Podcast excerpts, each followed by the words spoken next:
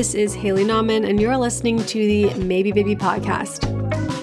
Maybe we could, maybe we try.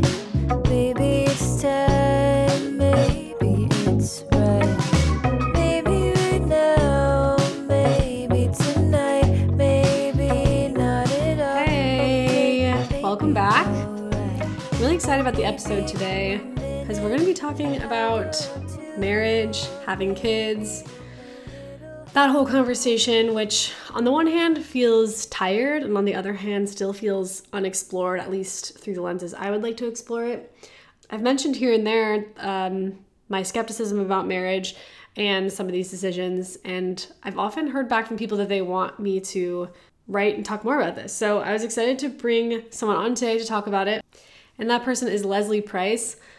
I thought of Leslie because she's, well, first of all, Leslie's a former editor of mine and friend. I'm going to tell you a little bit about like who she is in a second, but the reason I knew she'd be the perfect guest for this is because she is married and has a kid, but she has a very dry, deadpan sense of life and decisions and she's not she's not a very romantic person and i've always really appreciated that about her. Um, she was always cracking us up at man repeller with her just like unwillingness to get swept up in the things the rest of us were getting swept up in. And i texted her the other day and i was like is marriage necessary? And she just immediately replied no. Just one word and I, that's why I love Leslie. So Leslie is, like I said, she was the editorial director at Man Repeller. Um, but before that, she was the editor in chief of Racked. She worked at Lucky Magazine. Um, she has like a, a deep media background, like worked at Time and um, Curbed and Time Out. And she went on to be the director at InStyle. Now she is a co founder of a new newsletter and media company called Gloria, which is about women embarking on midlife. Um, Leslie is 40 years old.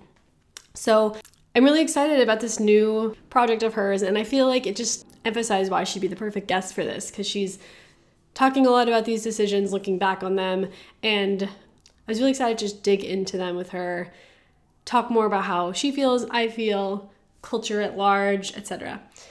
So let's get started. Wait, so you're recording? Yes. Okay, perfect. Um, well, thank you so much for coming on today. I'm like so excited to even just see your face. I know it's it's been a long time. I think I had coffee with you right before the pandemic. I think you were the last person I had like a coffee with. Wait, what was that place we went to? I'm trying to remember. It was in it. Gowanus. I don't remember. It was like a it was really great. And I was like this is great and then like the the pandemic happened. I know we were both like we both seemed so hopeful, you know, because I was like about to leave Vanderbilt, right? Or Mm-hmm. Yes. yeah. yes. This feels like a lifetime ago. I know. Um. Okay. Well, so I brought you on today. I invited you because I've been thinking a lot about. Well, actually, our par- my and Avi's parents have been asking us about marriage here and there, mm-hmm. and so we've just been like talking about it more and more. Yeah. And we've have a sort of a, we've just been talking uh, like about you know w- what is the point of marriage. Right. Why would we choose not to? Just like really unpacking all those choices because, as I've like maybe expressed on the podcast before, I'm not sure, but we are sort of leaning towards not getting married or like don't feel like it's we're not positive it's right for us. Yeah. And I thought of you, and also I think that same I don't know if that same conversation exactly applies to having kids, but like in the same way we're sort of like talking about like why you have kids or why would you not not and things like that. Um, Yeah. we're not feeling like super pressured on either of these fronts, but like it's just interesting to explore and think about. And I think of you as someone who you're married. yes. You have a kid. Yes. But I remember um, when you first had a kid, I just remember you're you're kind of a rare person who I think is like really blunt about like the upsides and the downsides. And I remember you just telling me like, don't have a kid, and like and like I yes, I feel like no one says that, and everybody's like, "Yeah, do it." You know what I mean? So yeah on one hand, I feel like I need to counter program. Um, I think it's that's a really hard topic for women to talk about, but I like being. I've always liked being kind of that person in the office who's like the older person, and you know, I think it's always been really great to talk to younger people about like their decisions and what they're doing. And I think that it's great to question the norm. And you're always really thoughtful about your choices. And I think a lot of choices, I made a lot of choices that were things I I didn't I never put as much thought into things as you you do and you really do think about things for a long time and think about the upsides and downsides. I think there's a lot of value in that and I think younger generations are definitely thinking about a lot of the choices that were presented to them as like this is the thing you have to do to become an adult and maybe they don't want to do it or they want to do it a different way and that's really great, you know.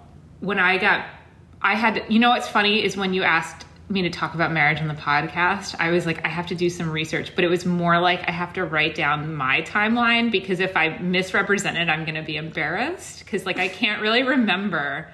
Um, but I we met when I was we were 28, Okay. and then you know we dated for a long time, and like the idea of getting married, I honestly don't remember a moment like we were talking about this last night and i was like i remember moments when we were talking about kids but i don't remember the moment when we were talking about getting married.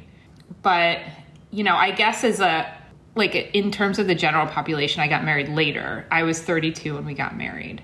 And then i had frankie when i Did was he propose? Like, yes. kind of- oh my god yes which is hilarious because Wait, we- tell the story. it was hilarious because we were in Berlin um, Uh-huh. on a trip in the winter because my friend was getting married and she lived in Hamburg. So we were doing like a trip and we went to Berlin first and then we were going to go to Hamburg for the wedding. And I guess he was acting super weird the whole time, like just weird.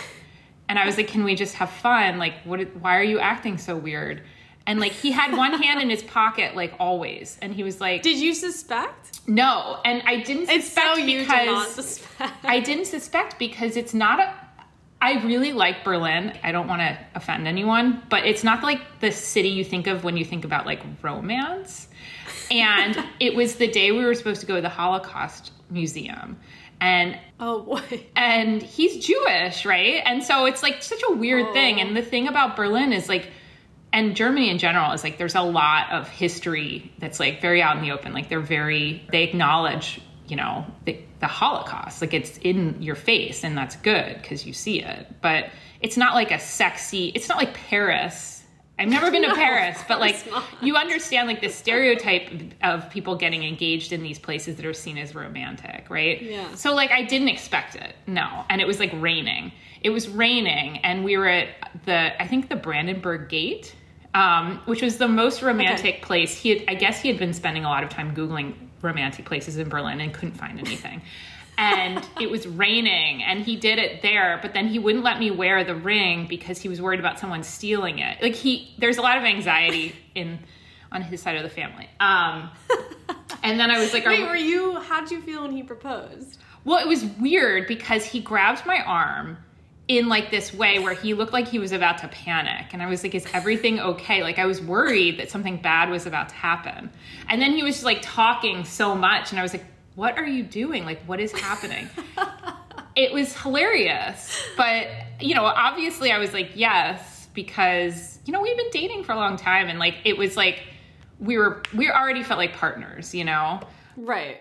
but I just didn't understand. I think he was they're so nervous. Like the nerves were so high. And then I was like, "Are we still doing the Holocaust Museum today?" And he was like, "No, like let's do it tomorrow." So we like went out and had dinner.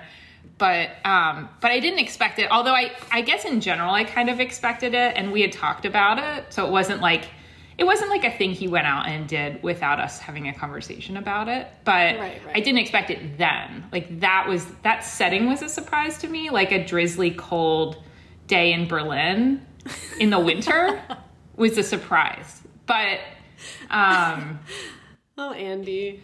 I know and and um you know, I think that that kind of decision, the decision to get married wasn't a hard one for me. I think the decision having a kid was the hard one.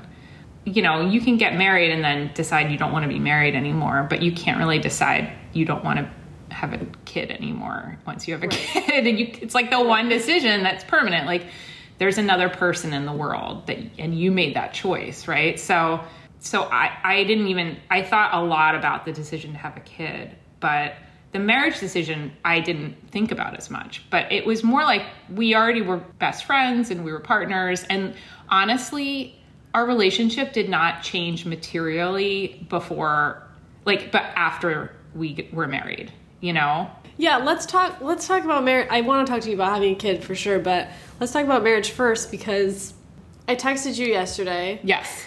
and I said, "Is marriage necessary?" And you immediately texted back, "No," yes.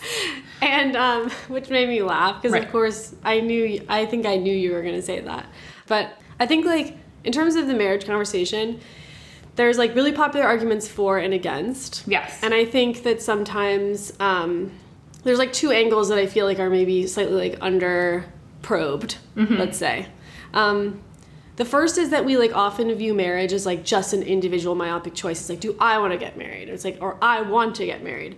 Um, and we don't as often like think about it through um, think about it as like a participation in a tradition that like ultimately shapes society and policy and stuff like that. Yeah. Which I think defangs some of the arguments for and some of the arguments against. I think it just sort of like reframes it. Which I think is like an interesting angle. And then the other is that like I think sometimes the people for and against marriage there's some like bad faith arguing where I feel like some people are like maybe purposely misunderstanding each other. Yeah. And um, I think some of the arguments for getting married make sense. Like I, as someone who's like more on the kind of might not, or maybe more on the skeptical side. Yeah. I've tried to sort of, I tried to sort of engage with the arguments for it in like good faith, which is like Right. some people I think do feel. Well, here, th- this is some of the reasons I wrote down actually that I thought. of Okay, people, great. Uh, for pros. Yeah. So, I think there's like softer, softer reasons like it's the ultimate commitment. Um, you kind of feel like a family unit. You, your relationships, your relationship gets more respect from others. You get to throw a big fun party that like celebrates your relationship. Um, there's this sense of like security and there's participation in a tradition and i also think a lot of people a lot of us are conditioned we grow up wanting it and therefore we just have this feeling that we just want to like we want it and that's just kind of that feels like enough for some people and then there's like the more hard things like taxes immigration in the hospital you get to like your Yeah. you're legally family like you know it's expensive to leave which is like another version of security um, and then i would say on the other side the cons it's it's really expensive. Obviously it's like an exploitive capitalist enterprise that's been sold to us by mostly like corporations who stand to profit off of it. It has like really sexist roots. Um, it infringes on like your freedom and your independence. Um, some people prefer that their relationship is a choice and that there's not like you're not locked in but like maybe they think that's beautiful because you're choosing to be with the person or like personally i feel like centering society around like the nuclear family is maybe not the best way to organize society. It leaves a lot of people out. It the policy i think some a lot of policies are unfair. And I feel like obviously a lot of people have been left out of the institution and I think it encourages this the idea of like you are now a unit and now like you care for each other and you take care of each other and there's less of an emphasis on like community and like the kind of outside marriage bonds. That was just I just threw I didn't think I was gonna throw all of that out at once, but I did. Yeah, I think, you know, the thing that was interesting to me, and I think the thing that I don't think I thought about it beforehand, but I definitely thought about it during like the wedding planning, which obviously, like, a wedding is different than a marriage. Like, you don't have to have a wedding if you get married. Like, Right. marriage is legal, right? And it, it confers on you certain privileges in our society based on like the way it's set up. And I think that when we were talking about the wedding, um, I had a lot of different fears about, you know, a lot of the stereotypical things that that people do in weddings, and I, I think, um, you know, we walked out together. Like my dad didn't walk me out, or I didn't walk out alone. Like Andy and I walked out together, holding hands, and it was like. It wasn't really to make a statement. It was more like I would be scared to go out by myself in front of a huge crowd of people. You know what I mean? Yeah. Like I want him next to me. But you know, there was a lot of stuff, and I've, I've told you this. I never thought I was going to get married, and I never thought I was going to have a kid. Like, that was, I can't tell you why I never thought that. I just never pictured it in my life. Um, but I think a lot of the things I thought about marriage and like the institution of marriage really were kind of white Christian patriarchal marriage, right? Which is still kind of what is venerated. And when you talk about people being left out, like, you know, there were a lot of people who were kind of historically left out and who fought to be let in, you know? Um, and I think that was interesting for me because as someone who was raised with one flavor of feminism, which was white feminism, you know, there's a lot of like questioning some of this stuff, right? Um, but then I remember reading about, um, like reading about people who wanted into marriage, you know, and what marriage signified. And it like basically it signified, you know, your humanity and your value.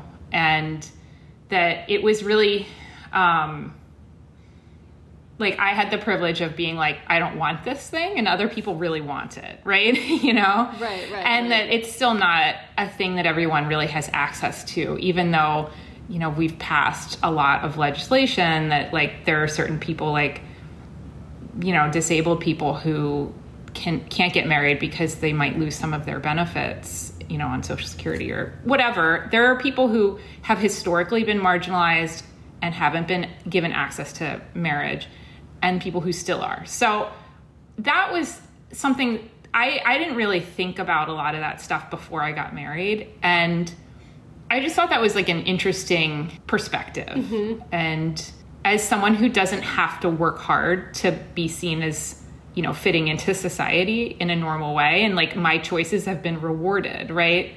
I think that's also tricky when you're a white woman and you're, you know, heterosexual and cis and you make these choices and they're rewarded, right? Like, and then you're like, well, I don't want to just be another white heterosexual cis woman who's married and who lives this life and is rewarded for all of her choices because that's what society wants us to do. It's just a tricky situation. But, you know, I think a lot of the things you said are valid reasons to not get married. like, you can have security in a relationship without getting married, right? And I think getting married because it's harder to get out of the relationship is probably not a great reason to get married, right? and and when you get older and you've gone through the phase where everybody got married for like 2 years and you just went to weddings every weekend and then people start getting divorced and you realize how horrible getting divorced is. And so I don't think that getting married for the security is like maybe the best reason to get married. I think the thing, and again, like these are things I didn't think about before, but it does confer on you a set of innate kind of privileges in our society, right? And you know, when I was younger, I wasn't really thinking about if he has a problem and we're married, I'm not going to have to worry about whether or not they're going to let me into the hospital room or whatever it is. Like I didn't think about that, but when you start getting older and people do start having health problems, you start thinking about some of this stuff. And then when you have a kid, like you definitely start thinking about some of this stuff. I don't think you have to be married to have a lot of these rights. Like you can get these rights. Um, but I th- you'd have to go about doing that work, right? And when you get married, it's like you go into a weird kind of governmental office and you do paperwork and then they just give you all of these things, right? Like Yeah. um, you know, I think there are other ways to get a lot of those benefits, but it would just be on you to seek them out and do them. And in one fell swoop, you can just get all of them, which is like kind of amazing. And I don't even know the full extent of it because, like, I'm not a lawyer and I haven't run into a lot of this stuff yet. I mean, I think the other thing that is has been helpful for me is just been health insurance. Yeah, that's a big one. it's a big one. And it's not the reason again it's not the reason why we got married but it's a huge benefit. Like that's a crazy benefit that because we are married. And i know again you don't have to necessarily be married. It depends on where you live i think. But it's another thing that's just so amazing that you just get that, you know? And especially in like our industry where the employment is so tenuous, you know? It's like that is such a amazing thing to get. Yeah. Which you, can get through a domestic partnership, but it's not as it's not as big of a benefit. Right. So Yeah. again, it's just like that kind of stuff. Like that wasn't the reason why we made that choice, but I know a lot of people who make the choice because of insurance. I mean, it goes back to like we live in a society. Is this the best thing for our society? No. Um, but if you really Right, need right. insurance, you know, you might have to make that choice. But anyway, that's not why I made the choice. But I do take advantage of that benefit. I mean, I'm, I've Right. been because I haven't been working, which has been a whole other thing. Right. It's like it's one of those classic questions of like working within the system Yes. or critiquing it from the outside. Yes. And it's like I wouldn't blame anybody for wanting these benefits when they've been Yes. taken away from them or not given to them. Like that makes complete sense to me. Yes. The question is like is the goal that everybody's able to do that or is the goal for like these benefits to not be like gate kept according to like your relationship status, which feels Right. like a weird thing for the government to be so involved in. It is. Um, but I mean, to, to your point about like security, to maybe try to understand people who think of marriage as security, the way I've heard it explained. Actually, you know what I'm thinking of, which is kind of ironic because Ira Glass is now divorced. Mm. But I remember he had this like mm-hmm. little monologue that went around. Do you remember this? no. where he talked about how like he felt like the fact it, it's a, it's the it's the commitment right it's like the we are we have made the ultimate commitment to each other and this means like i think security in that sense means like we have agreed that like we are in this and that like no matter um, we have agreed in front of our family like in front of the state which is just a weird thing to do but um, and therefore like even when things are absolutely awful like we are not leaving. I think that's what people find appealing security wise is like um, less about like i've trapped you and more about like we've we've made like the biggest leap together. Like do i think i don't personally the, the counter to that which i think like we hear a lot about like the benefits of marriage um, but i don't think we hear as much about the benefits of choosing to have a relationship that's not consummated with marriage and that it's like do people say consummated in marriage No. I mean, no we don't hear about that that side which No. is like what does it mean to have a relationship that is committed and secure by choice and like through your own way of expressing those things what does it mean to like commit to your other relationships and take them just as seriously and not feel like you're placing your romantic relationship on such a pedestal and sort of like closing you off into this family unit like what might it mean to have to think of your community as like more expansive and connective and not so bifurcated across like romantic versus platonic levels like i Yeah. think that there's like I understand the draw of marriage from the way that people explain it, but I want to hear more about like. Or I think we should have more a more of a narrative around the benefits of the alternative. yeah. And I think that the more people who can explore alternative lives, the more that even, you know, that people even younger than you can see that there are options for them. And Yeah. you know, my parents are still married. They've been married for a long time. Andy's parents are still married. Um, I think there is a level of security, but I don't think that our relationship would be different if we had not gotten married. I don't think. The the thing that really changes your relationship is a kid. But I will tell you that it does not, you don't snap your fingers and you're married and your relationship feels different. Like, at least not to Some me. people think it does. I but some people don't. Like our friend Nadia was like, it's literally the same. Like we had a big party and like now we're back to the same. Like it's right, just right. the same. I mean, I, and again, like, I don't want to conflate marriage and weddings because they're very, they're in some ways al- like aligned, but Totally in a lot of ways separate. But I will say, as someone who's an introvert, I was nervous again about being like the center of attention. Like that was something I was scared about, but it was actually amazing to have everyone we cared about be together for a positive celebration, you know? Mm-hmm. And that was something that I didn't expect to actually enjoy it just as much as I did because that is so not my speed. Mm-hmm. Um, but I did really like it, and I, you know, you again, like you don't have to be, you don't have to get married to have like a party with your friends and family. Like you don't. Yeah, why don't you do it for birthdays or Right. anniversaries? We've been together for 10 years. We're going to throw a huge party and we're all going to give speeches about how much we love our relationship. Right. And I think, look, I think that there's a lot of room to create new narratives and new mm-hmm. ways of expression expressing things and and thinking about it and saying maybe this isn't the fit for me. And I do think that that's really valuable. You know, I I really again like one of the things that's really amazing about getting older is that you see things changing and it's incredible you know? It's incredible to watch. And i'm not saying like again like i i'm not saying i grew up thinking this is my only path. Like i really didn't.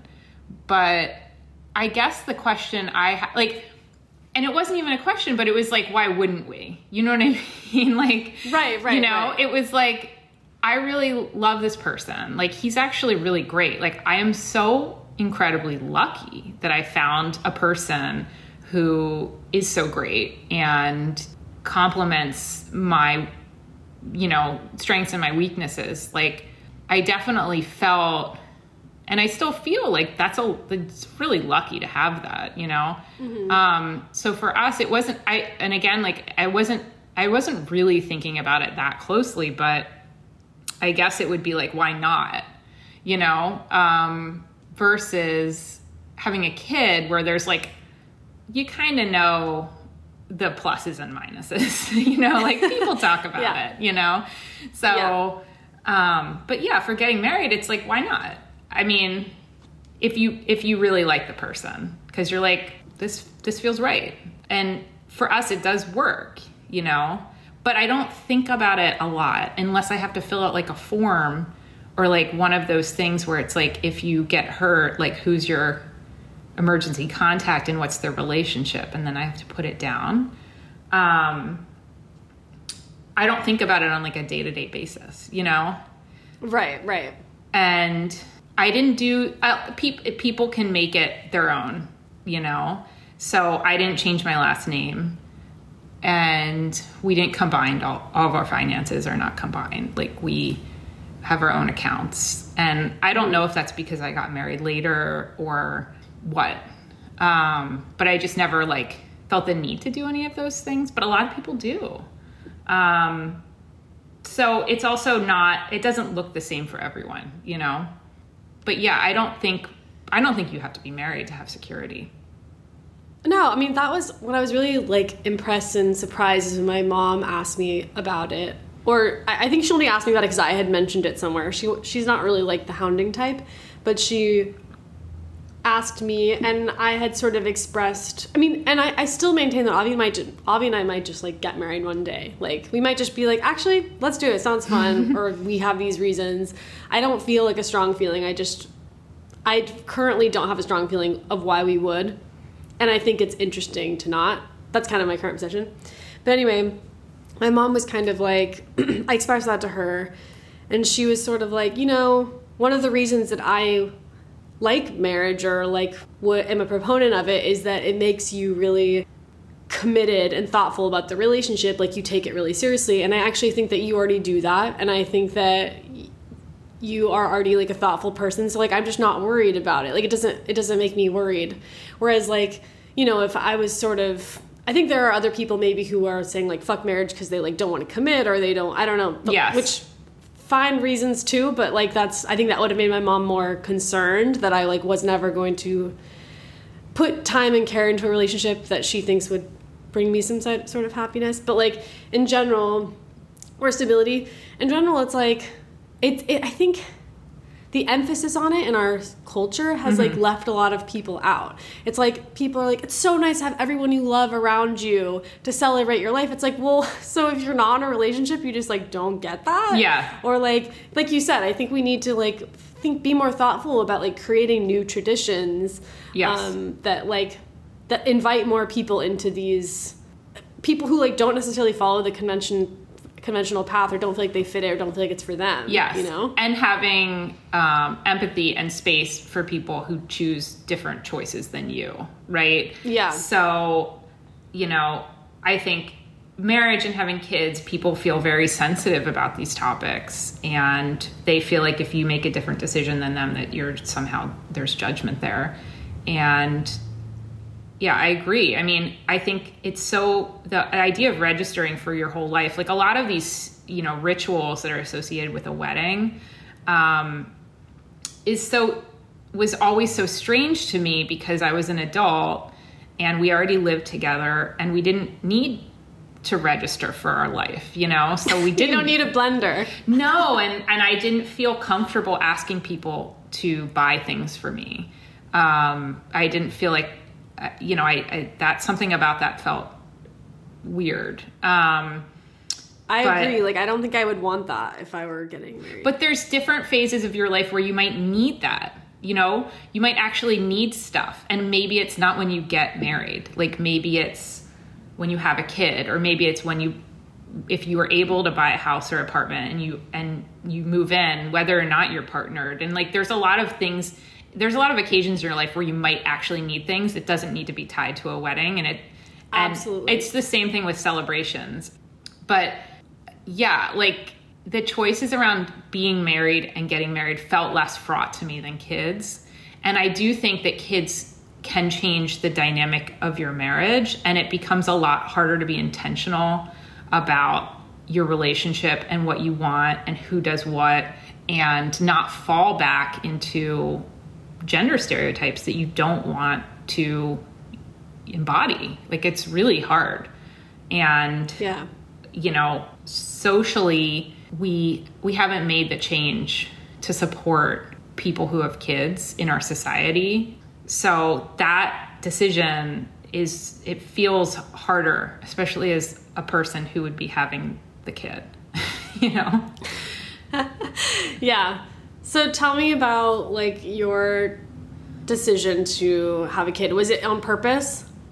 so i was again like i felt not pro or con but mostly ambivalent And Andy really wanted it. Yes, Andy really Yeah. wanted it.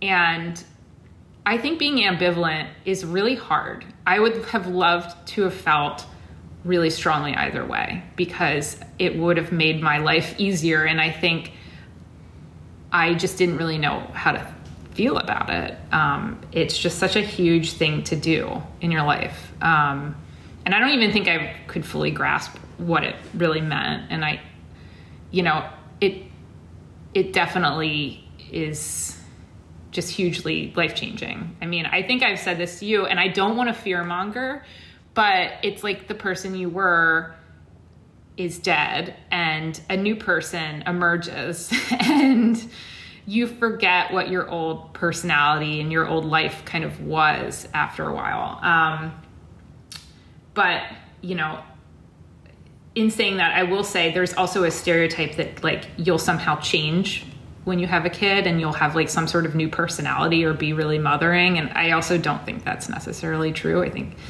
you know, you're not gonna like do a complete 180. Um, Well, those feel contradictory. What's the what's the difference, do you think? Like so you don't change but you do? So you change in that, like, everything you kind of associated with your prior life, like, a lot of that just has to go away. Like, taking care of yourself, um, space, time to think, uh, time to relax.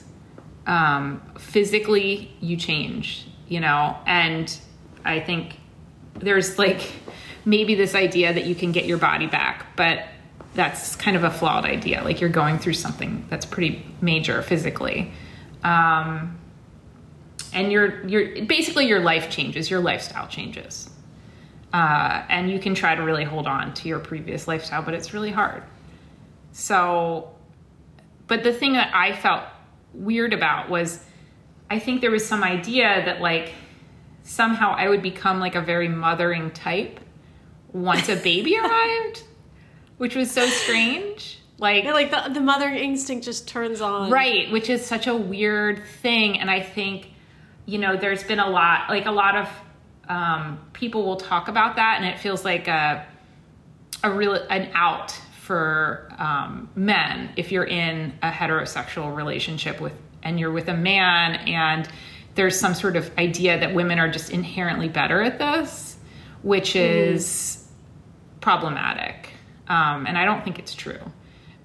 But you know that that definitely I people would say that kind of thing to you. But having making the decision to have a kid was really tricky, and I have to say I didn't know if it would happen for me because at the time a lot of my friends were struggling to get pregnant, and I wasn't mm, very old, but I was 34 and you know, everything I heard from people who were trying to have kids was they were having a lot of fertility issues and a lot of women talk about having fertility issues now and I think I just assumed that we would somehow have trouble having a kid. I don't know why. I guess Yeah. because I never had a pregnancy scare. I was like, it's probably just like the Sahara in there, and like, you know, nothing is going to happen. And then when that wasn't the case, I honestly was shocked. And it took me months to come to terms with it, to be honest. Like, I couldn't even say the word pregnant. Like, it was a really, that was a huge adjustment. I felt. Yeah, because you don't really have the. You're not like the type. You don't seem like the type to me who would be like glowing, telling everyone you're pregnant. I didn't want to tell anyone. I couldn't even say the word to myself. And I felt really alienated from my body. Yeah. Um, it it be, you become feminine in a really visible way, which felt uncomfortable for me. I like kind of being anonymous, and you're not. Um, so I had a hard time with it. But I think part of what was hard for me was anytime I have hormonal, like major hormonal shifts, I, I get depressed. And you have a lot of stuff going on hormonally when you're pregnant. Also, there's a lot of focus on your body. And that always feels a little bit unnerving. Like you're the vessel. There's so much focus on you. They're measuring you, they're taking fluids from you every time you go into the doctor. Like there's just a lot of focus on your physicality. And that was hard and I think I still have a lot like it's it's still really challenging to have a kid. I mean, obviously the past year has made it like really obvious how hard it is. Um, Wait, how old is Frankie now? she's just turned five. Okay. Yeah, I think, um, you know, if you talk about like our society and having a community and being part of a community, when you're married, that's not necessarily a thing, right? Like you're a unit. And there was an Atlantic article that was about that. It was like basically kind of what you were saying, which is like you're cutting yourself off from society. And there's all these studies that like married people have less friendships or they invest less in their community and their families. When you have a kid, you need need community. You need your family. You need help. Like you need it so desperately, um, which is why the past year was really hard. But you know, she's in school now, um, and I'm still doing hours and hours and hours and hours of caregiving every week. Yeah. Before you got pregnant, but you like, but you were sort of like, yeah, okay, Andy, let's try. Yeah. What were your fears?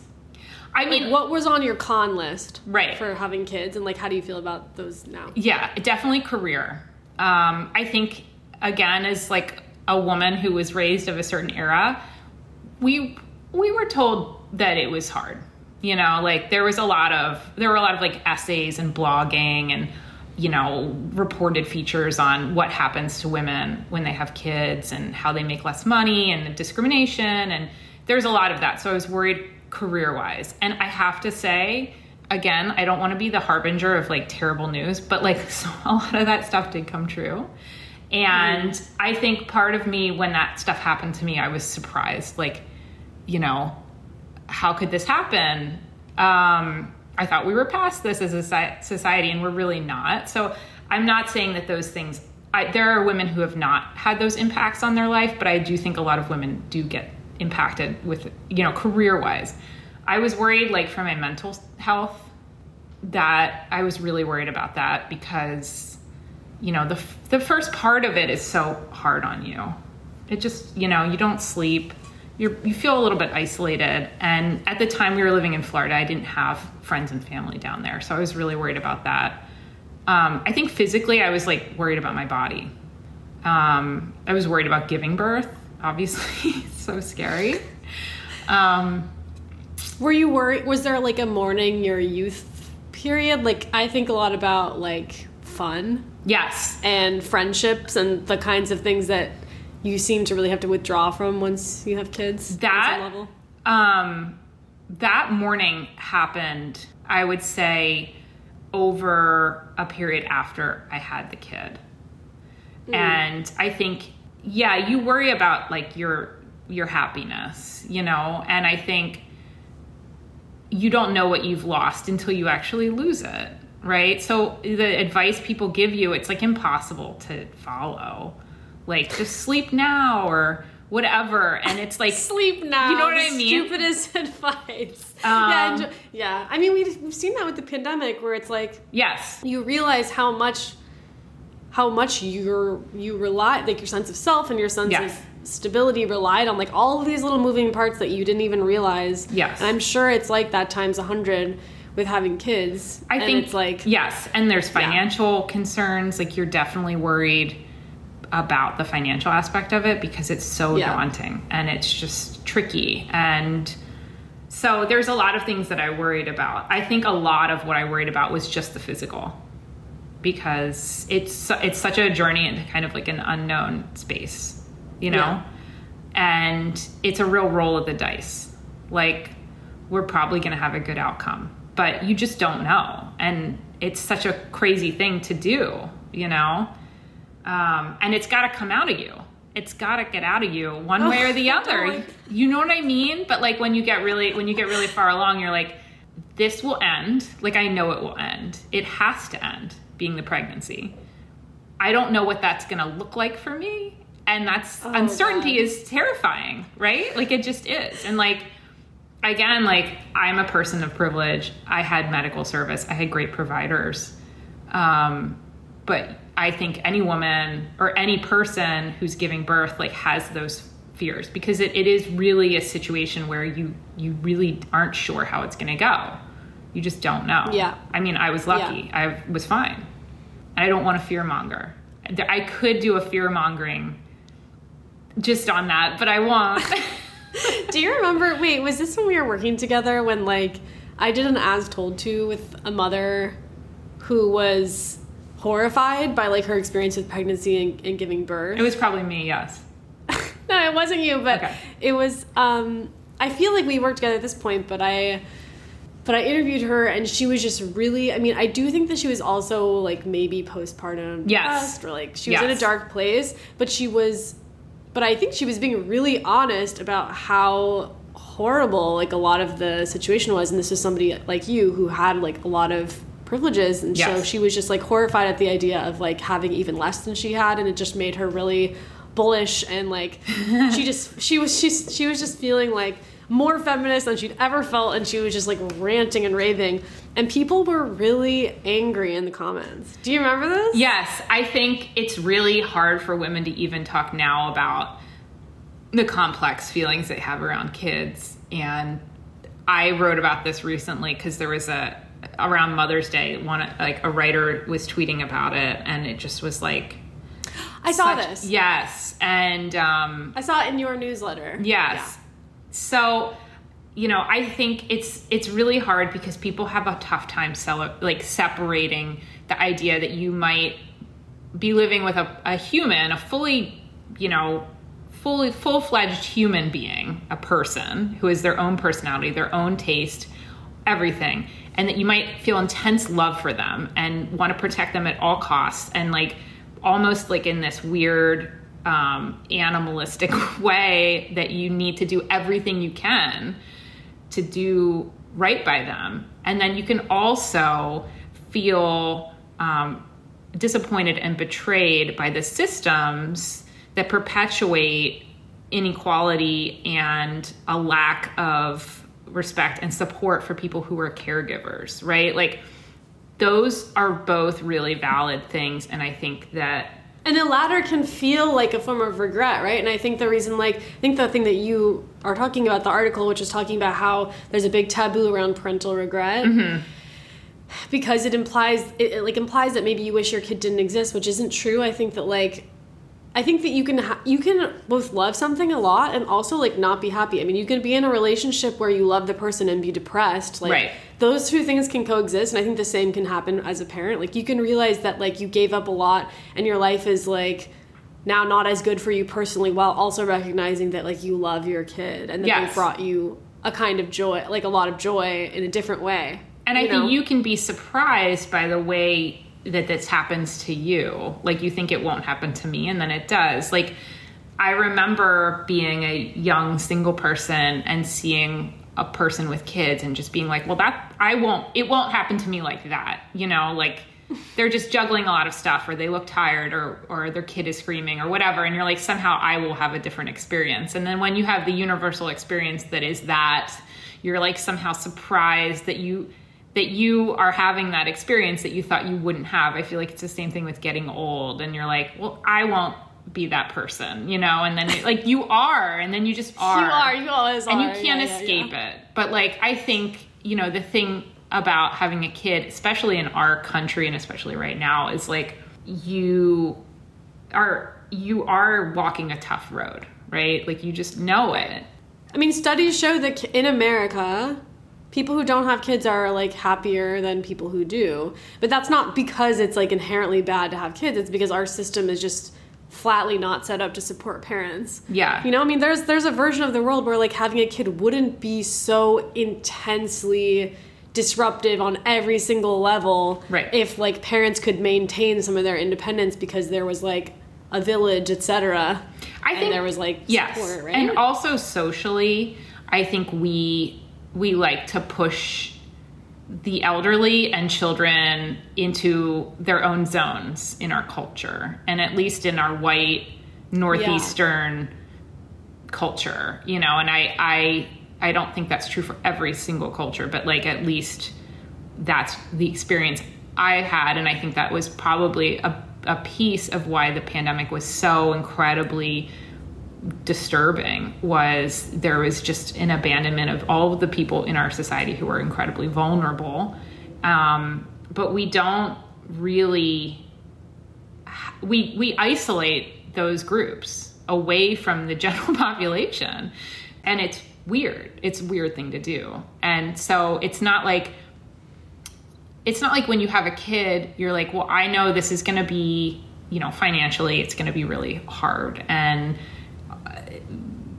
you know physically it's going to be tiring and whatever but you also face a lot of derision you know? There's not a lot of um, empathy or um, care for people who are like kind of doing this. And i think it's really that was a thing that was also again it's like it's not like it's it shouldn't be a surprise right but i think that's why women don't really talk honestly because if you say if you really really speak your mind about all this stuff the the reaction is so negative right Right, it's about like the ideal mother. I mean, selfishness. Selfishness is thrown out on both sides. It's so like people who have kids are selfish because they like, you know, Yes. they, they want to see their progeny or Right. like they want to have their little family, perfect family unit. Right. And the people who don't have it are also selfish. It's Right. like the ultimate taboo, which is, is weird selfish. and then there was there's recently a freak out about the birth rate and i remember reading all of these stories and it was all these demographers and they would just be like why is this happening and i was like are there no demographers who have young children right now like are all of the people who could have been in that career have they all been sidelined so they're not the ones who are being quoted for the articles? Because if you have young children you have a front row seat of why the birth rate is declining in this country. But it it's finally getting easier i will say um, as a person with a kid. And In what sense? i think in a lot of senses. I think um, we finally live somewhere where we have a little space we So have for you personally, it's getting easier. yes i mean i think I see, okay. at this point in the pandemic it's also getting a little bit easier um, Her age. her age is a little bit easier. You know, one of the things I didn't really think about again was, you know, you can't really, they can't be alone, you know, for a moment, really. So, you know, it's been five straight years of th- someone has to have an eye on them for years, you know, and without fail. And it has to be someone you trust, you know? I think it's really hard to grasp how overwhelming that is when you haven't experienced it. I'm There's sure. a lot of this stuff, and, and it's like uh, we were talking to a, a couple who's um, who does not have kids, and they were like, "Our pandemic experience hasn't been that bad," and I was just like. I can't like communicate to you what it's been like because I it sounds like the ravings of a of of a lunatic. Um, and I don't again like I really try to be conscious about not being a fear monger, but it just is so impossible to convey. Um, I mean, the thing I I said to Andy is like, obviously, it's it's an incredible privilege to feel betrayed by your country at the age of 40 instead of like the age of four, you know, to live a long life and be rewarded for your choices for so long and be rewarded for, you know, just falling into an identity that you're rewarded for what you do and you fit in. And then at a certain age, you're like, wow, our government, our corporations have abandoned me. Um, and like, I don't, I'm surprised. you know what I mean? Yeah. Like, a lot of people probably come to that realization much, much earlier. Um, But I don't want it, like, again, I don't want to be universally negative. And I think the thing that is hard, and if you're ambivalent about having kids, it's hard, is like there's all of these very factual reasons why having a kid is um, is going to be hard for you. And then there's on the like plus side, it's like love. You know what I mean? Like question mark. Like I will I this person will be someone I'll love, and you know I I don't know if there's like a right or I don't know if there's like a right reason to have kids. I think the wrong reason is like very similar to like what you're talking about with marriage. It's like people will say to me, "Well, if I don't have kids, who will take care of me when I get old?" which is like the most bizarre thing to say because you're making like a huge assumption, you know? It's weird to like give birth to your caregiver. It's like I just think that's such a weird yes, it's another weird thing, but people will say it. And and also it's a failure of society as well. Sorry. to interrupt you. Yes, and I think Yeah. I I understand the fear of being alone when you're old. I don't necessarily think children solve for that. You know, I think that that's not the best reason. I never thought about it this way, but you know, I think the past year has been interesting in making me think about the fact that like in our society, given the amount that caregivers are on their own, that there's not a lot of support. And it's so expensive and it can be detrimental to your career and there's all of these challenges around it that we don't even think about the fact that people are doing a lot of unpaid work to raise the next generation of people who will continue this country, you know, which is just an interesting way to think about it. You know, it's a lot Yeah. of work. It's so much work and to try to grow and nurture a real person into an adult who will be good for our society, who will be a good person is so hard. And that there's not really a lot of value placed on that. There's like all this value on just like reproduction, having kids, like have kids, you should have kids, like why aren't people having kids anymore? And there's this fear over like the population size, but then we don't talk about like people who do have kids need to really be supported and given what they need to grow those children into like actually good members of our society, which we don't really do. Yeah. We just leave people on their own. A lot of the coverage of why people weren't having kids and the freak out and the media kind of freak out about this was annoying to me. But I did think it was interesting that there was a demographer who was saying this might just be the new reality in some countries because women are making choices. And for a long time, women did not have a choice. You didn't have a choice if you were a person who could give birth, that you didn't really have much of a choice. And it's pretty recent that we had choices. And that what you're seeing is like people who are making a choice. And that that's not necessarily a reason to freak out. You know, there might just be fewer women who make that choice. And I thought that was really interesting. You know, because they were talking about how it's happening in other nations that do have valid and um, strong support networks, you know, and that despite that, there are still declining birth rates in those countries. And then it's just like, you know, you might make that choice. You might make that choice not to have kids. And there's just, we now have that available to us. And um, that just could just be the new reality. And I thought that was really interesting to think about, you know. And um, people have made this argument. That's not that's not to dissuade people for pushing for legislation to actually help support caregivers. Like we should do that regardless of what um, what the impact of that would look like, because we should care that the people who you know in our country are vulnerable are taken care of, and that we should care about raising good members of society and taking care of the people who are trying to do that work instead of penalizing them. Right. But I do think that it's really important that people have choices these days and to choose to not get married, to choose to not have kids, that's just it's an incredible it's incredible that we can do that. Even though sometimes mm-hmm. it makes it more complicated because you're trying to chart a course that you, d- you haven't seen it. You haven't seen it much, right? So you're not really sure what that looks like. Yeah.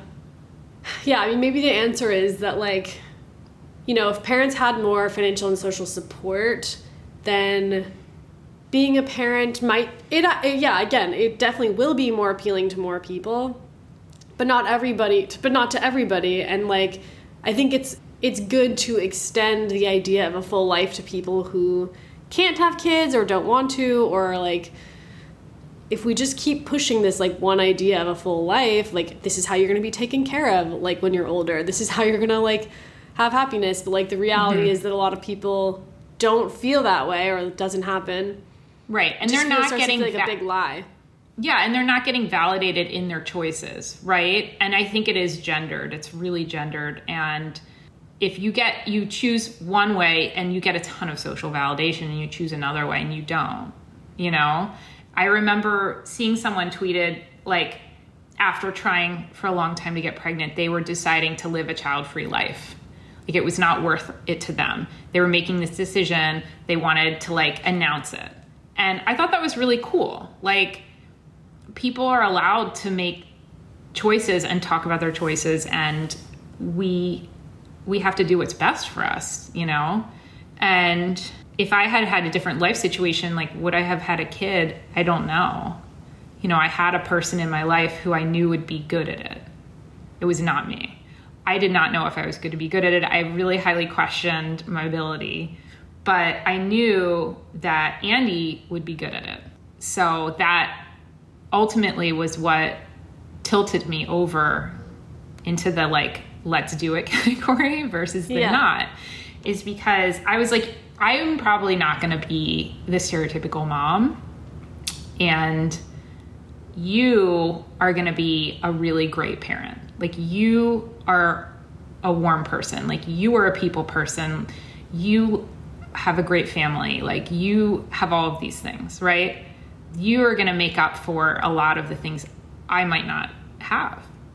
And if I had been with a different person, I don't know if I would have made the same decision, you know? yeah.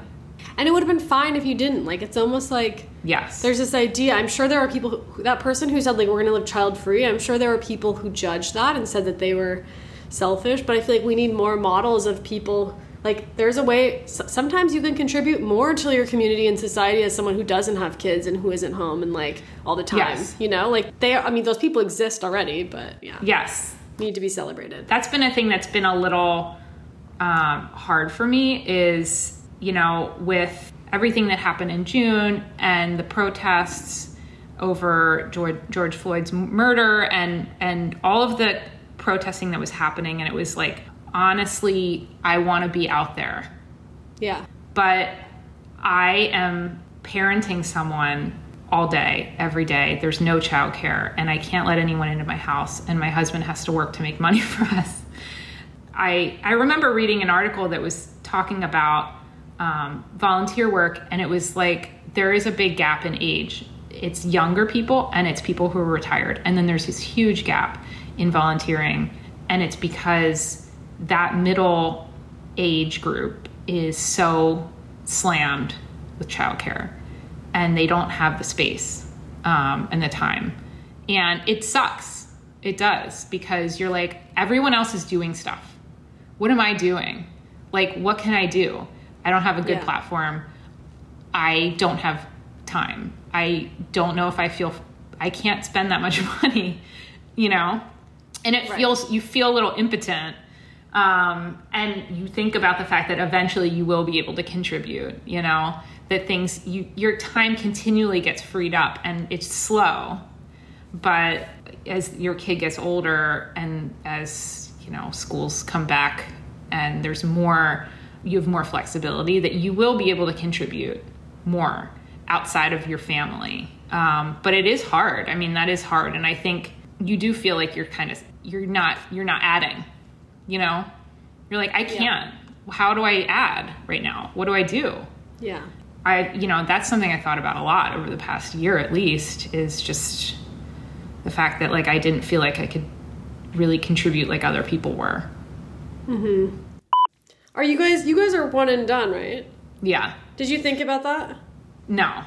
And when people ask you if you want to get married, like the questions never end, the personal questions never end, right? People ask you if you're going to get married if you're dating someone. Um, if you're if you get married, they want to know if you're going to have a kid. If you have a kid, they're going to want to know if you had another kid. And it really doesn't stop.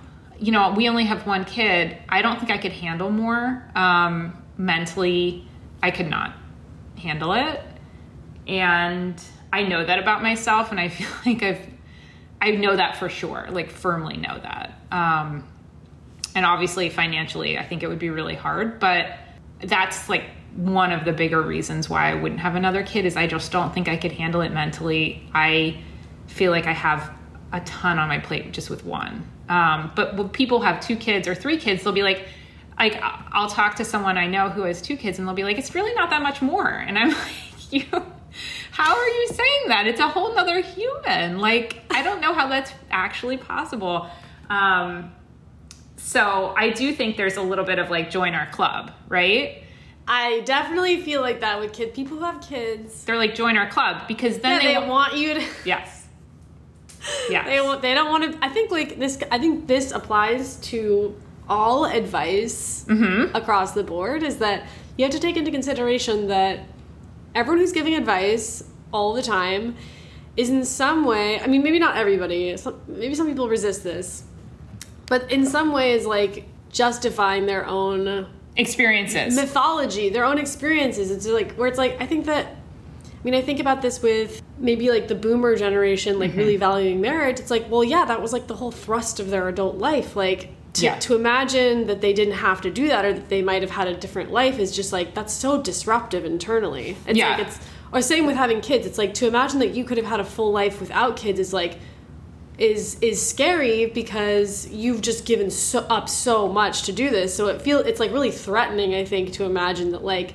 you don't have to have kids and you could still be happy. So I feel like a lot of people who have kids like are very pro having kids. yes, Not, I mean, I don't mean to say they're all like lying to themselves or anything like that. I think it is joyful to have kids. Yes, but there's But, also yeah. sometimes a little bit of like misery loves company. Yeah. Um, and a lot of stuff that's hard to talk about with people who don't have kids. And then when they do have kids, you're like, well, of course you know about this thing. But, um, Yeah. but yeah, people use their own experiences to shape their advice. And if it works for them, they think they can give advice, it'll work for someone else. And like, that's true in a lot of areas. Like, I, it, career advice for sure. And I would not feel, I could tell people about how I moved about in my career, but is that experience helpful or valid for someone who's starting out right now? Like, I don't I know like if it is. time. You know, because the I started my journalism career like 20 years ago, um, and a lot has changed. So, you know, the things that worked for me are not necessarily going to work for someone who's starting now. And my lifestyle and, and the choices I made are not applicable to everyone. You know? Yeah, I mean, everybody's got different privileges, different personality, Yes. different needs, different, different like, situations. I think that situations. that's the other thing. Like we tell parents, like just have the kid and you'll figure it out. And it's like that's a that's kind of a tough thing to to really eh, do. You know, I mean, like I'm not saying that's not what I did. I, I had a kid, and then I, you know, I got a new job, and she, you know, I started at Man Repeller. She was only six months old. She wasn't sleeping through the night. Like I don't You know how I was so tired. Tired. during that period. and I don't know how I really did all of that. Like that was crazy. Um, but I did have to figure it out because I was like, well, I'm not not gonna have a job, you know. Um, but it's hard, and it, it's just like a lot of this advice where it's like, well, yes, if you're a baby boomer, you're what you were birthing a child into is a lot different than what someone is now. And like their anxieties and their concerns are like very valid. And their life circumstances are going to be drastically different. But, you know, I, I remember listening to a podcast, um, like Claire and Erica were talking about being child free. And um, I think Erica was saying that people will say to her, Oh, you'd be such a good mom. And she's like, I'd be good at a lot of things. like, it doesn't mean I need to do them, you know? Yeah. And like, people definitely, and my mom even said this to me, she'd be like, But you're going to be such a good mom. And that's like such a weird thing we do to women, right? Like, we can be good at a lot of, like, I could be good at a lot of things, but it doesn't mean I want to do them, you know? Yeah. Um, yeah. Just because I'm good at stuff doesn't mean I need to do this thing.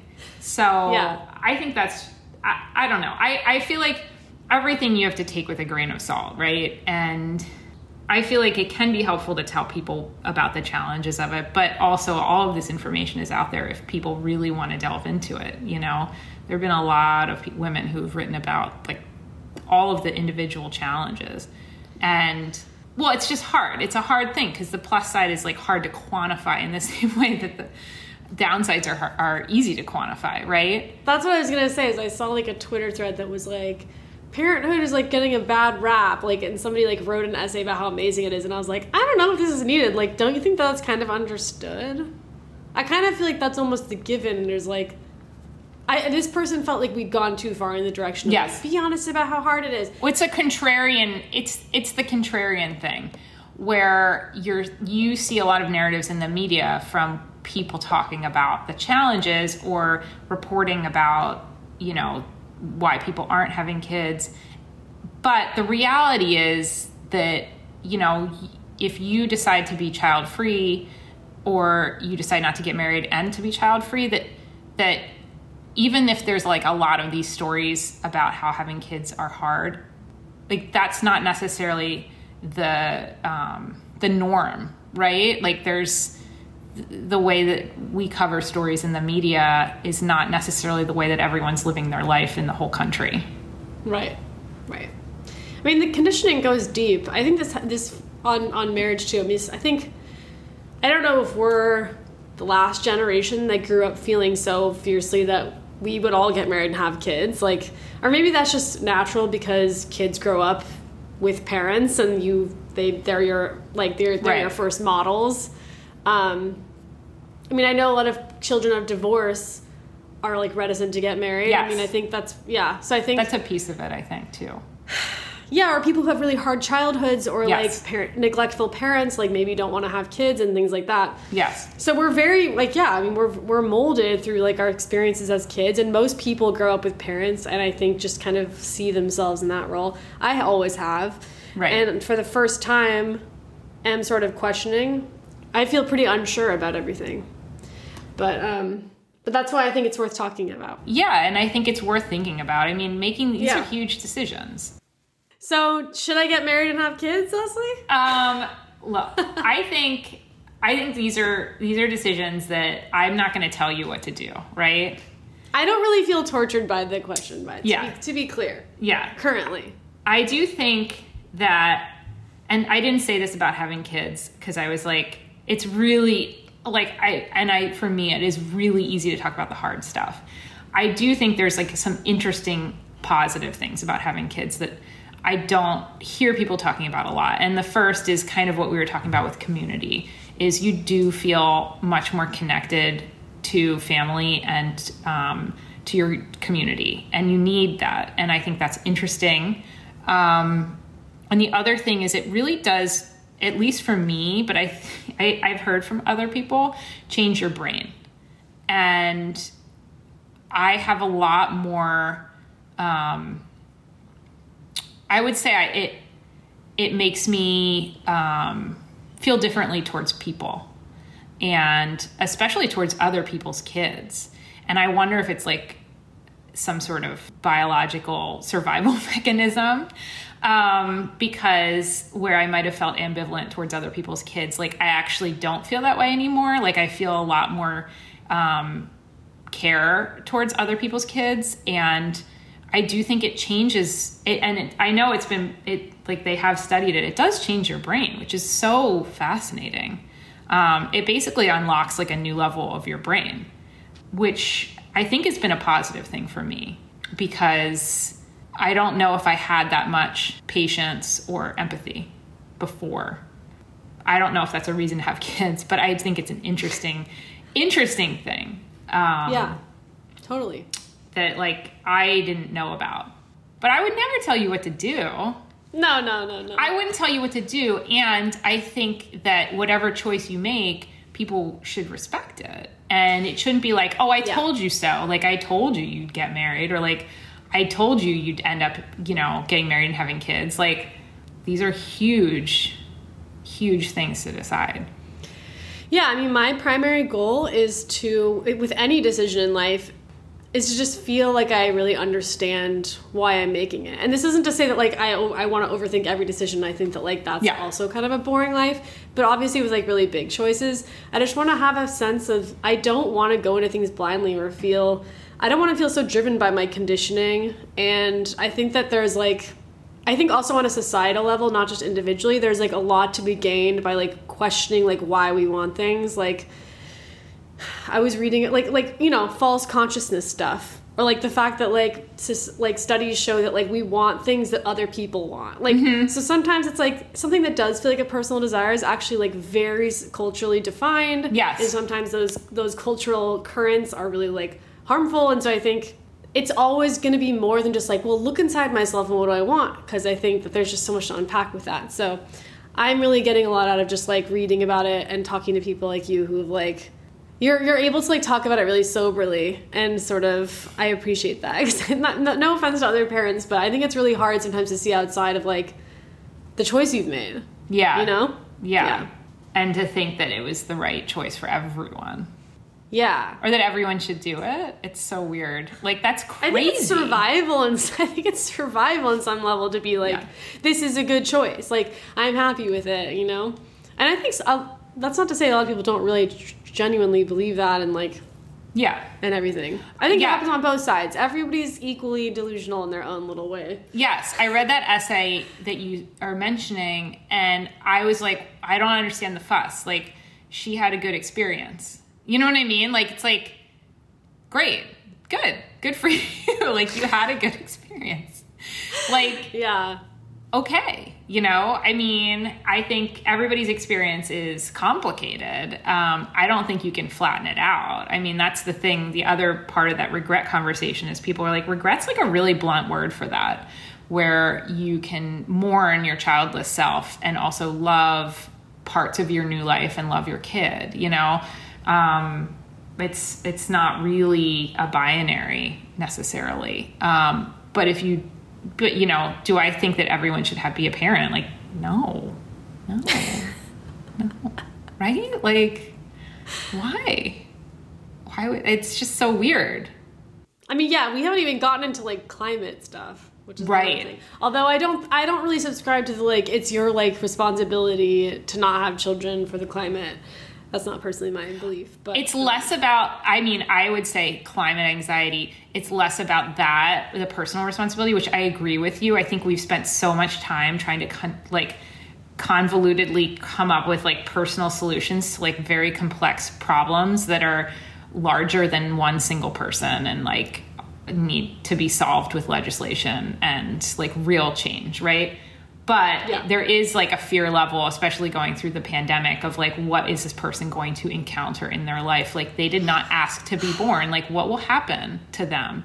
How will i how will i take care of them how will i make sure they're okay and you can't and like And life is not life is so hard. Like not even It is. not even th- talking about the climate. Like it's so Yes. hard. You're bringing somebody into this experience that like for a lot of people is harder than it is joyful. Like right because of how fucked up the world is. Like you're bringing you're bringing joy into the world and you're also bringing a lot of pain. Like it's a Yes. very complex decision. It's not just like do I want to like push a stroller on my neighborhood or do I want to like go party? It's like no, Yeah. this is huge. And when you do not have kids, you worry a lot about, you know, you can worry about yourself, you can worry about your family, but you don't feel the responsibility level necessarily. And when you have a kid, you're never going to not have fear of something happening to them. And it does affect like how you live your life, right? And and so even you know, you want to go on a vacation, it's like you don't have that carefree vacation because you're like how is my kid doing? and it Yeah. does it's a thing you know i can't imagine like you have a kid that's driving a car like you're worried about them getting in a car accident like you have a kid that's out in the world you're worried about something else like that is a something that doesn't go away you know so um, it is a long-term commitment to a human that you have never met And some people, this is another taboo topic. I know we need to wrap up, but like another taboo topic is people who like don't like their kids. Right. I mean, this is the thing I was pleasantly surprised by. Like, I, again, like, I will talk to the ends of the earth about how hard it is, but it's amazing that she is such her own individual and she is, does not have my personality. She's incredibly outgoing. She's in, she loves humans. She loves people. And watching it is like so interesting to me because you're like, I don't know where any of this came from. Um, and by a very early age they are their own person and so i think that's like i you know i am always surprised by and like impressed by her because at the age of five she has more social skills than i do at the age of 40 like i am like how is this possible? Like it's astounding. So i think there's like and there's all these little things like not to like end it on only positive but like i'm listening to like the music of my youth like for nostalgia purposes. Like it's been like a comfort blanket for me. And i'm like i really want to introduce her to like this music. And she loves music. And it's like so cool. Like she loves billie eilish. And i'm like Wow. like she's so, so musical and i'm like i can't wait to play this album for you. Like i can't wait for you to have that experience. Like i think that's a piece of it. Like parents talk about that. Like the experiences they've had that are positive and they're like i want to give this to my kid. Like i want my kid to see the ocean. Like i want my kid to feel you know i it's sleeting outside. Like isn't that cool? Like there's all this stuff where you get to see someone like have cool experiences for the first time or like love music for the first time and you're like that's amazing. Like i don't remember the i don't have memories of these things. Like my memory is terrible but like those are things that are cool because you're watching someone who's like a really cool individual ex- have experiences. And you get to like re-experience the world in a way too, right? Like yeah yeah you do. there are things like that where you're like this is amazing. Um and it's also amazing if you don't have that to like continue to broaden yes your, your, horizons. exposure versus like revisiting your like I think that like for both are sure. interesting. yes Yeah. and i she's not old enough to be introducing me to things but i'm sure that she will when i'm older and i think there's a lot of value in that because i don't want to ever get stuck. Um, but I, the other one quick thing i'll say is like the other thing i was surprised by is how cool it is to see her with her grandparents um, and that she has a relationship with like my parents that I didn't have, and my parents are different with her than they were with me, obviously. And there's something that's cool about that, and it's like that. And not everyone has that relationship with their parents, and but generationally, that that can be cool to see, and you can see like your dad is different with your grandkid. I mean, with your kid than like he was with you, you know. Um, so Yeah. you see a different side of your parents, which is also interesting, and I didn't think about, you know. Mm-hmm. And that was cool. So everybody out there have kids.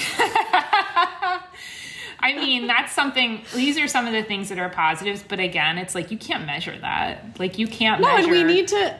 The point isn't to shit on the the experience No. of having kids, but to also like celebrate narratives or how interesting life can be without them. Yes, It's I mean, always I just about broadening the narrative. yeah, I mean, I've thought a lot about what my life would be like in the past year if I didn't have a kid. You know, I it's been a very. I think we've the idea going into the pandemic was we're all having a communal experience. I really don't think that's the case. Um, we've all had very different experiences, and it's really you know one of those things where you think about it a lot when you're you're the like one and only person in a four year old's life for six months straight. You're like, I'm like, what is this? This is crazy. Why are we doing this? It also feels like it would just be maddening to like always have to be like in the kids' world. It's like Yeah. you know having to talk about things they're interested in, and it's just like you don't get to be an adult and like have adult interests.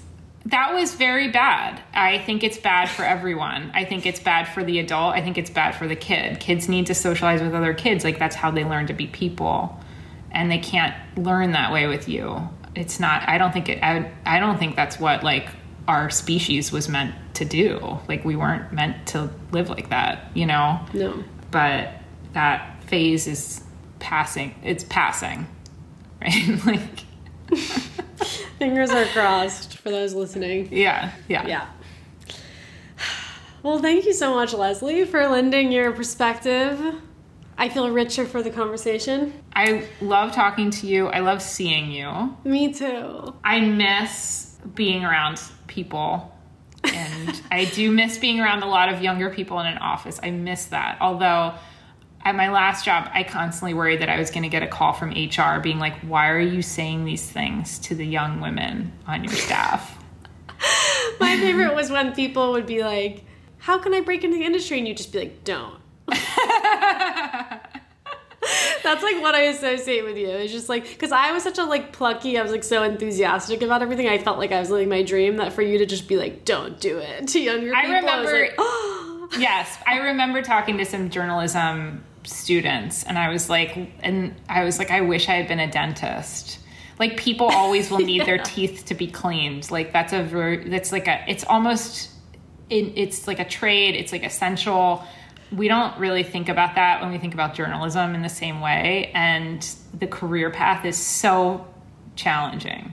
But yeah, I I love talking to people who are in a different phase of life than me.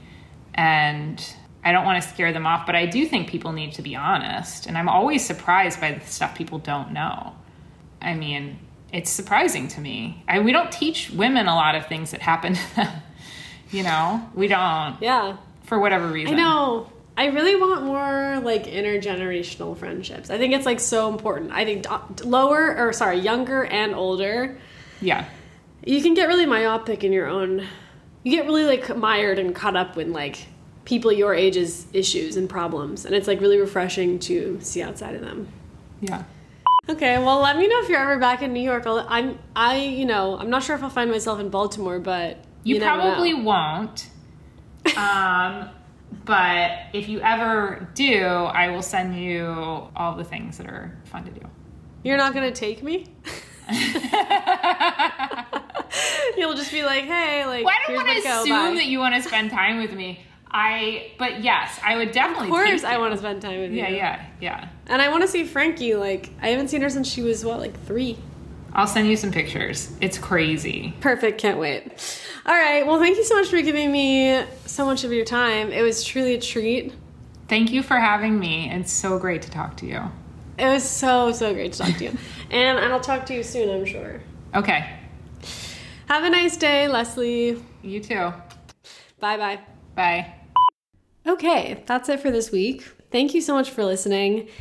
There were a lot of articles mentioned in this episode, so as always, I've linked them all in the email I sent out. And I hope you got something out of this conversation. If you want to weigh in, you're always free to reply to my emails or, you know, post on social or something. I'm always engaging with people there, so um, feel free to join if you're so inclined. And if not, either way, just thank you for listening, and I will see you next week. Bye.